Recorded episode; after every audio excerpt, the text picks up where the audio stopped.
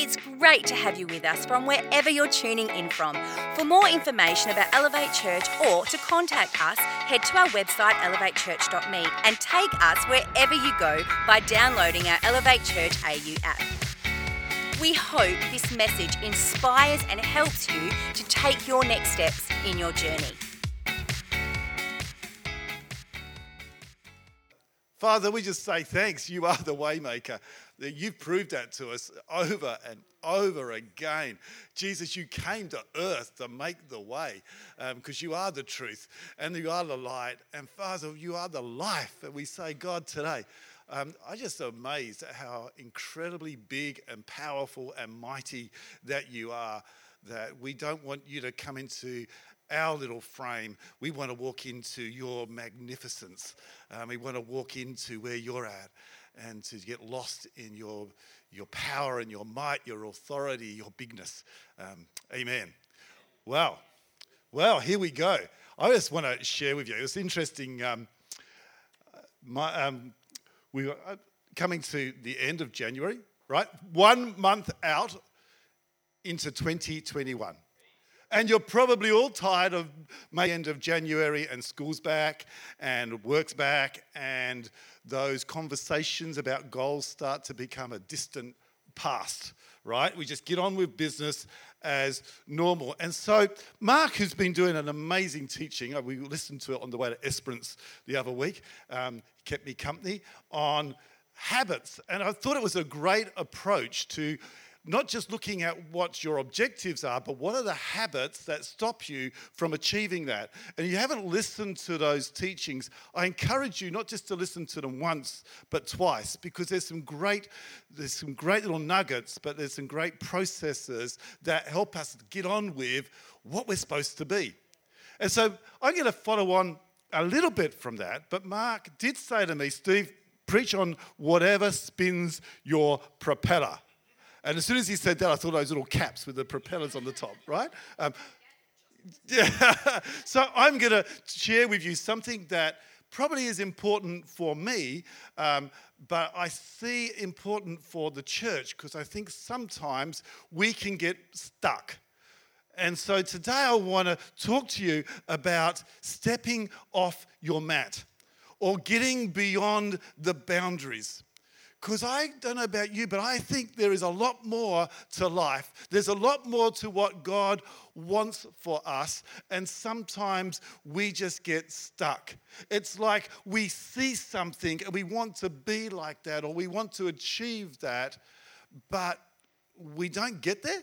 You know, you, you do something really dumb. I don't know if you do dumb things, but I do all those dumb things. Um, or we say something dumb um, and we say, oh, look, sorry, it won't happen again. Well, here's the truth it probably will, and in fact, it will, because we just do it. We just get stuck in the same old stuff. And so we settle back to normality, and it becomes who we are. And I want to suggest to you today that I think that there is more joy, there is more life, there is more possibility, there is more of God that He wants us to have, and He doesn't just want us to stay stuck in the norm. And, uh, and as we move on, and as I move on in life, I want to get off the mat because there was a guy many, many years ago who. Um, who we understand as being very much one of the pioneers of Christianity as we know it today, right? Jesus died and he then, God touched his life and he wrote lots of books about the church. And really, he's sort of in there in the foundations of how we understand church and Christianity today. He was right in there, planted lots of churches. And if I asked him the question, Paul, mate, is there more? He'd go, You bet your bottom dollar he would have got excited about it. In fact, I want to quote a scripture that my daughter in law preached on a few weeks ago. I nearly stole her sermon because she was so good. But it was Philippians 3. And it goes like this Philippians 3:13. He writes, Dear brothers and sisters, that's you and me, I have not achieved it. So he's talking to a church in Philippi who were getting stuck in religion. They were getting stuck in the process. They were getting stuck in doing the right thing and getting it right, which we still do today. He says, I have not achieved it yet, which is relationship and fullness of Christ, but I focus on this one thing forgetting the past and looking forward to what lies ahead. And I press on to reach the end of the race and receive the heavenly prize of which God, through Christ Jesus, is calling us. I love that verse. I love the grit in, in that word. I love the, the enthusiasm he has. I love his determination. I love his single mindedness. There's more. And I'm going to push and I'm going to run and I'm not going to settle just being where I'm at. I want everything. Oh man, God, give me that passion. Give me that grit. Give me that determination. Get that back because I lost it, because I got stuck. And so I want to just have a look today at a story in John 5. Now, John, as you know, is one of the Gospels.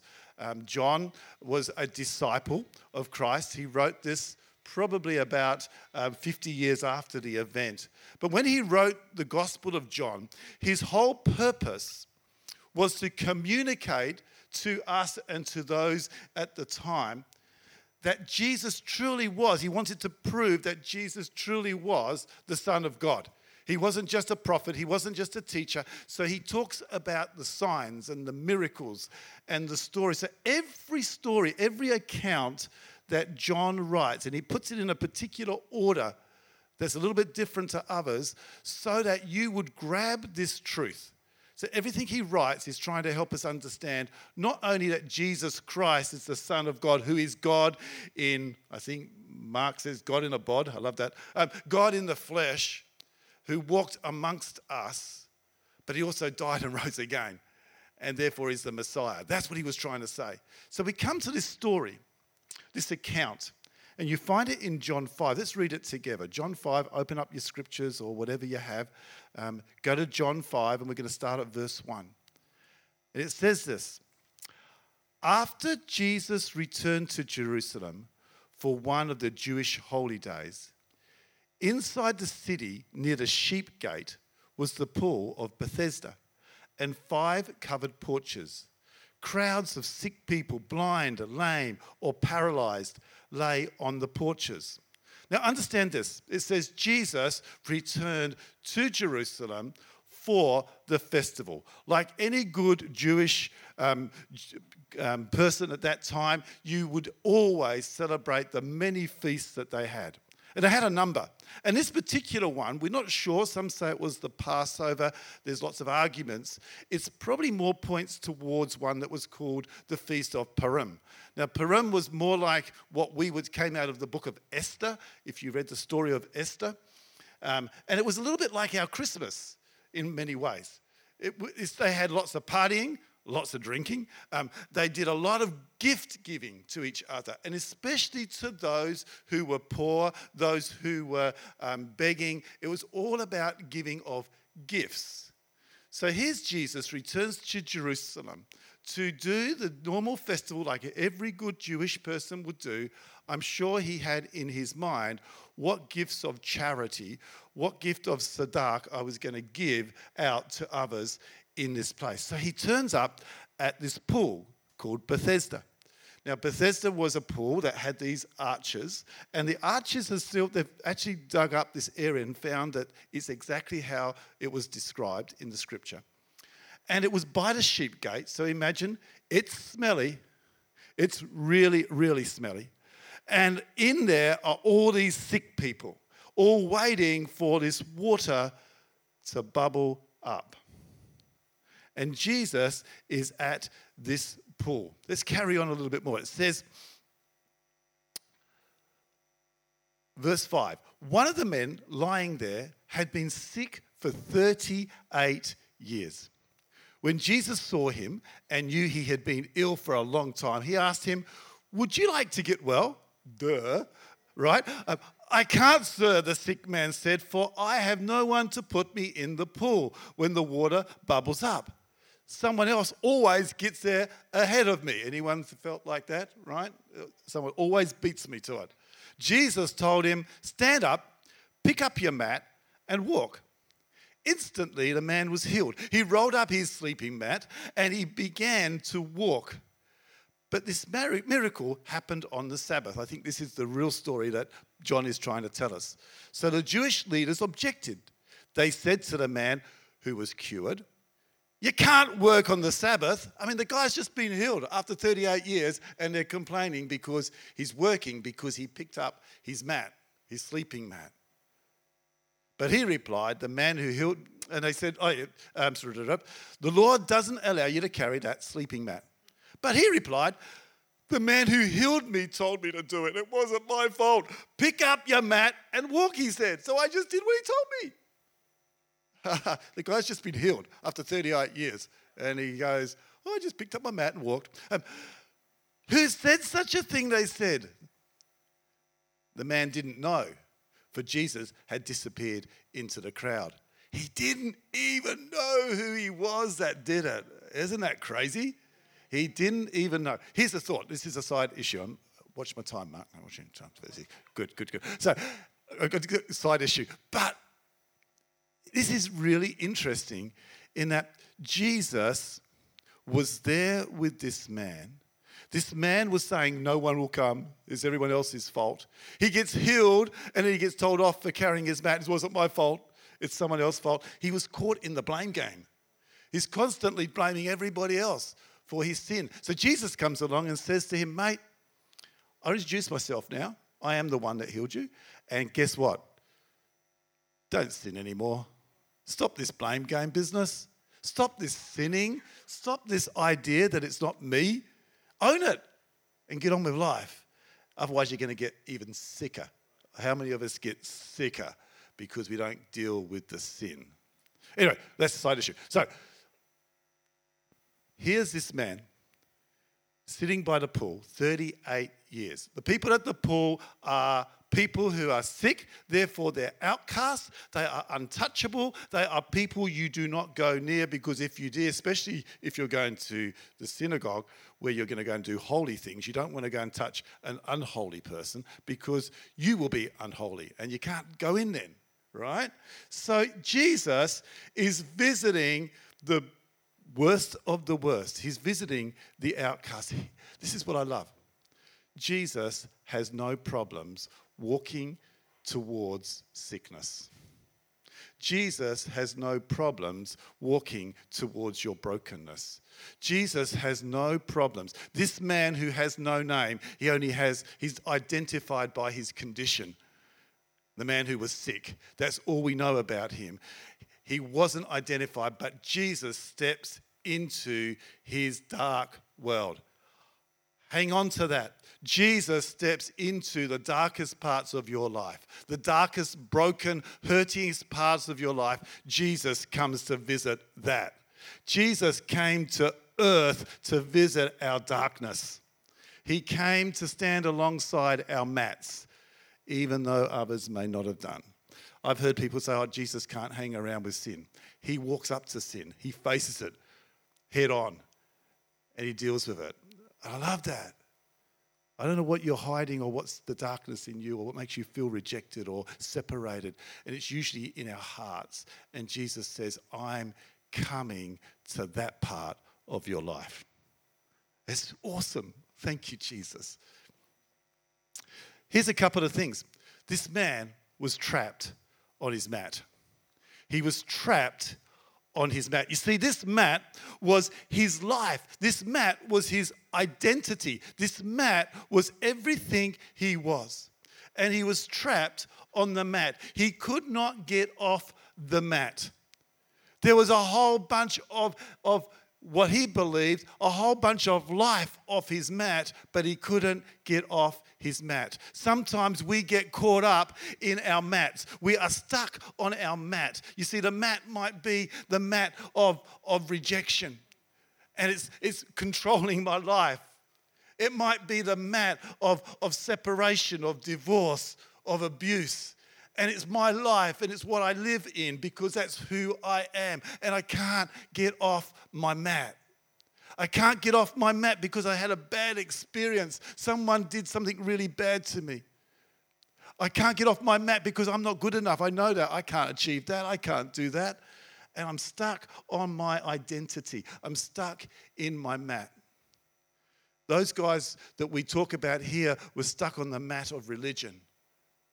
Sometimes religion can get us stuck on our mat. We can be trapped on our mat. Anxiety can, strap, can trap me on my mat. I can't move off to all that good stuff that God has for me because I'm trapped on my mat.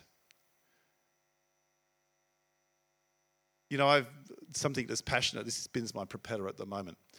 Is I'm really passionate. God just seems to bring so many people to me at the moment who are hurting, who are broken, who are disconnected from church. A, we have a whole society, I would say even 50% of our society, who identify a Christ, a, a denominational faith, but don't go to church. And you talk to them and you say, I'm a pastor without a church, and all of a sudden they say, Oh, I've been hurt by church. We've got a whole, we've, we've got a whole unreached people group. And maybe you're one of them. And church has sort of disconnected me and have said you, you, you've got to look like this, or you've got to be like this, or you've got to sort. Be, and, and, and church and God go together, right? And I think God's stepping into this world right now. This is my heart. And I want to do a shout out. If you've hurt, been hurt by church, if you've been rejected by church, if you've been, Jesus has come to your mat and you can step off your mat. And that's why I love churches like this, and as many in our city like it. It's not about joining the club. It's not about, it's not about being a certain behavior. It's about discovering the Jesus that desperately wants to engage with a society. And if there's a job for all of us in this room, it's about engaging with those who are hurting, rejected, separated from the body of Christ. Not with join the club, but come to Jesus because he's standing at your mat. And my heart hurts for so many stories I've heard recently. So that's my propeller. Anyway, I parked that. So, first question that he asked him, he says, Do you want to be healed. Here's the question Do you want to be free? Do you want to get off your mat? Do you want to get out of the trap? You say, Why did you ask that question, Jesus? It's a dummy question. No, it's not. You see, you might desire something, you might see something, but you don't want to pay the price. I might like I might like that fancy new car, and then they say, It's yours, Steve. I go, Great, thank you very much. I got the car, but it's going to cost you $50,000. Oh, darn it. I don't want to spend that much.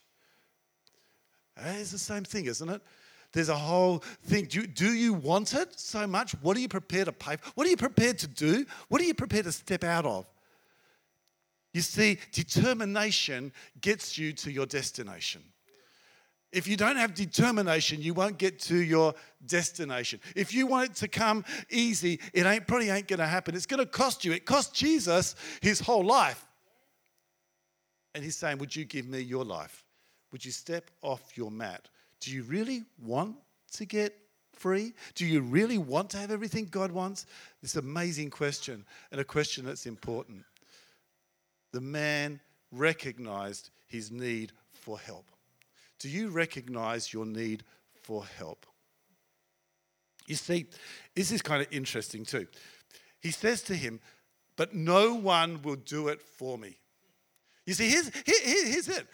If you could do it alone, you would have already done it because you're on your own. He had to ask for someone else to help him. And Jesus was standing there saying, Do now the question was not just do you want to get well, but you see, Jesus was saying to him, He said, I need someone to help me. And Jesus is going, Well, maybe I'm the one who's here. Because, see, Jesus, the water might have been bubbling up just as Jesus asked that question. And he might have said, Hey, mate, do you want to get well? Do you want to go? And he's going, I've got no one to help me. Jesus is asking us today, Do you want to help? You can't do it alone. Do you know the most secure prison is the prison within? Did you know that? The prison, I, I hang out with a whole bunch of guys recently who have been hurting, and there's a prison inside us. And it's the greatest secure prison ever. And it's the prison of secrets. It's the prisons of self doubt. It's the prison of hurt. It's the prison of embarrassment. It's the prison of, of, of those things that I've done I don't want to tell anybody about. And it eats us up. And the only way to get rid of that is to speak it out and to let it out of the prison within. And that's why it says in James, when you confess your sins to one another, God will not only, not only free you from it, but He will heal you. You see, when we speak stuff out, I need you. I need good friends around me to be honest with so I can actually release the stuff that's in my prison out. I need others to walk with me. I need others to cheer me on. I need others to tell me that, that he's an old man, that's a man of God. That, that tells me that it tells me I can get off my mat. I need you to cheer each other on. We're told to encourage and spur one over, each other on for love and good works. We need each other to keep pushing us along. The other thing is, we need to reframe our focus. We need to reframe our focus. Imagine this these guys are sitting at the well. What were they focused on? The water? What were they looking for? They're staring at that water, waiting for the bubbles to happen. Because once those bubbles happen, I'm going to get in there. And they're looking at that all the time. I think it's interesting. Jesus has just walked into this pool. There's a crowd there, it says. And, and here's a guy, everyone knows him because he's been there for 38 years. And all of a sudden, he stands up and walks out. Now, wouldn't you have thought it might have said, and then everybody went, wow, I want what he's got. But they didn't, did they? I want to I want to jump. I'm waiting for this water, but whatever, it worked for him over there. What happened? They didn't do that according to the writings. Why? Because they're all staring at the water. They didn't stare at him, they didn't see him because they're focused on the water. What are we focused on? Where's our help focused on? You see, we have to change our focus. This man changed his focus away from the pool to the person. Sometimes we've got to change our focus from he's going to help me, or that's it's got to, someone's going to do this for me, or it's going to be the church that's going to sort it out. Turn away from the pool and start looking at the person. Turn away from the process and look at the person. Look away from the action and look at the authority. You see, we've got to turn our attention away and refocus. It's not the pool, it's Him. And it's, it's not the, if I do it this way, this way, this way, this way, that's religion. It's not this way, this way, this way, this way. It's Him, it's the person. And He's standing at our mats and He's saying, Do you want to get off the mat? Church, there's a whole ministry out there for us, but we've got to get off our mats. And the last thing is, because I'm running out of time, mate. Oh, who to do? So, last thing is this. He says, Get up, pick up your mat, and follow and, and walk. Get up, pick up your mat, get out of here. Get moving. You see, it takes it takes movement to get momentum. You can't get momentum if you don't decide to take the first step. He had to get up. He had to decide that he was going to use those legs he hasn't used for 38 years. He had to, that would have been scary. And there must have been something going in his legs going, oh, I think I could do this but he still had to make it do it. He would not have picked up his mat and walked out if he didn't first take, take the first step. And I think God's saying to us, and I think He's saying to the church, would you take the first step and get off the mat and pick it up? Because there's a whole world out there outside of this little pool, outside of this pool of Bethesda, there's a whole new world. There's a whole new world of acceptance. There's a whole new world of opportunity. There's a whole new world of fun. Because when you start stepping into the things God's called you to do, it's fun. It's hard, it's tough, you get kicked around, you get hurt a lot. I know that. But you know that the Father God, the best relationship you could ever have, never leaves you, was always there with you. Are you stuck? Are you trapped on the mat? Because here's the invitation today. Would you get off your mat? Because Jesus is standing by your mat right now. And he says, Stop looking at the pool. That's not going to fix it. Look at me. Listen to me. Turn your ear to me. Turn your head to me. Turn your eyes to me. And now listen. Take the first step. Get off the mat. If you're listening to this on the podcast, you don't know Jesus, let me tell you, it's not about church, it's about Jesus. And he's standing at your mat right this moment and he's asking you, Would you trust me? Because I've got a whole new life of freedom of anxiety, freedom of worry, freedom of con- condemnation, freedom of all that stuff that binds up and causes anxiety and depression and hurt and pain. And he's saying, I want to free you of that because I put it on the cross and I, and, I, and I died and I rose again. And I proved that we can get off the mat. So if you haven't accepted Jesus, I invite you to do that. If you're stuck in the, in the mat of life and just religion and, and, and the cycle, listen to his voice right now. He's inviting you to get off the mat. Let's pray. Father God, thank you for your word. Thank you for the truth. Thank you that I know that you come and stand alongside us. And God, you know the, you know the, the trap I've been in and the, and the mat I've been sitting on. And I want to listen to you and I want to take that step. I want to stand up strong, not sit on the floor. I don't want to look at your ankles anymore. I want to look into your eyes. I want to stand up and take this opportunity. And Lord, for those that decide to give their lives to Jesus right now, I encourage you, Lord, I pray that you will not let this seed die, but there would be a cry out as they say, Jesus, Forgive me of my sin, and I want to take hold of life that only you can give. Amen.